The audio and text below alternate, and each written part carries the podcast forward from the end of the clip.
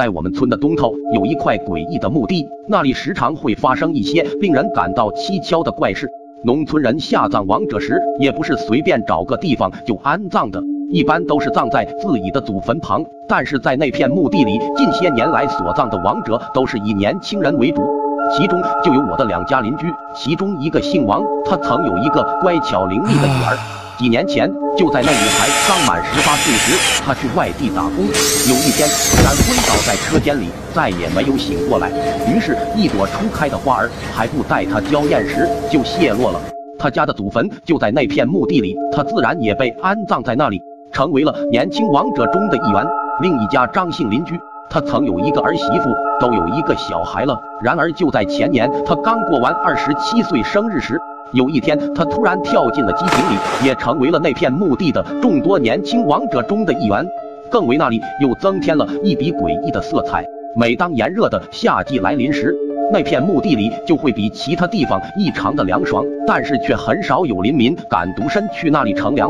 特别是正午十二点，因为那片墓地里在这个时间段中常常会发生一些令人感到十分诡异的事情。曾有一个村民就亲身经历了这样一件可怕的怪事。那是前几年的一个夏天，有一天正午时，天气异常的热，村里又恰巧停电，他独身一人去了那片墓地里乘凉。就在他走进那片墓地里时，在他前面不远处的庄稼地里，有一个年轻的女子正背对着他在地里干农活。看到此景，他感到非常奇怪，这么热的天气。他不在树下乘凉，居然敢顶着烈日的焦烤在地里干农活，他是谁呢？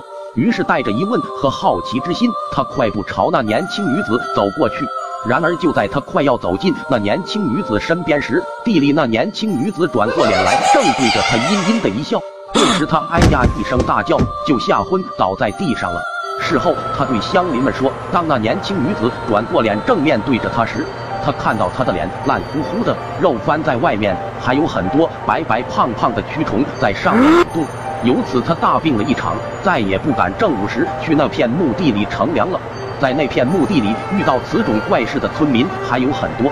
总之，村民们都在传言，那一定是年轻的王者不甘心地下的寂寞，才时常会出来作怪。特别是在夏天里，正午十二点，你千万不要独身一人去村东头那片墓地里乘凉。